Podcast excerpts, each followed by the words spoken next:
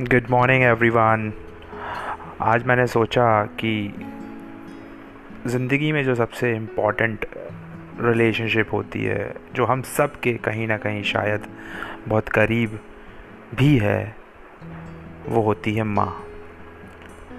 और मैंने सोचा क्यों ना आज मैं माँ के बारे में जो मैंने एक कविता 2017 में लिखी थी, आज आपके साथ शेयर करूँ।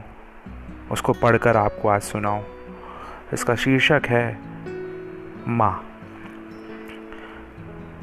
सो हियर इट गोज माँ ना उम्मीद एहसास पर उम्मीद की है समा।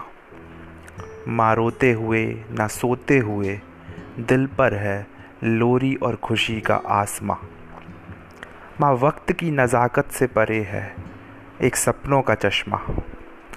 माँ हर सांस की पहल को धक्का देने करती ऊर्जा जमा।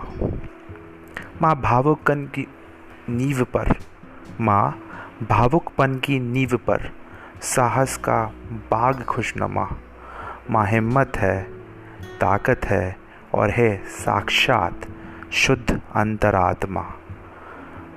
माँ एक पंक्ति में सब कुछ है और है एक जीवित ईश्वर का करिश्मा। माँ से ही हो शुरू और अंत में भी माँ। धन्यवाद।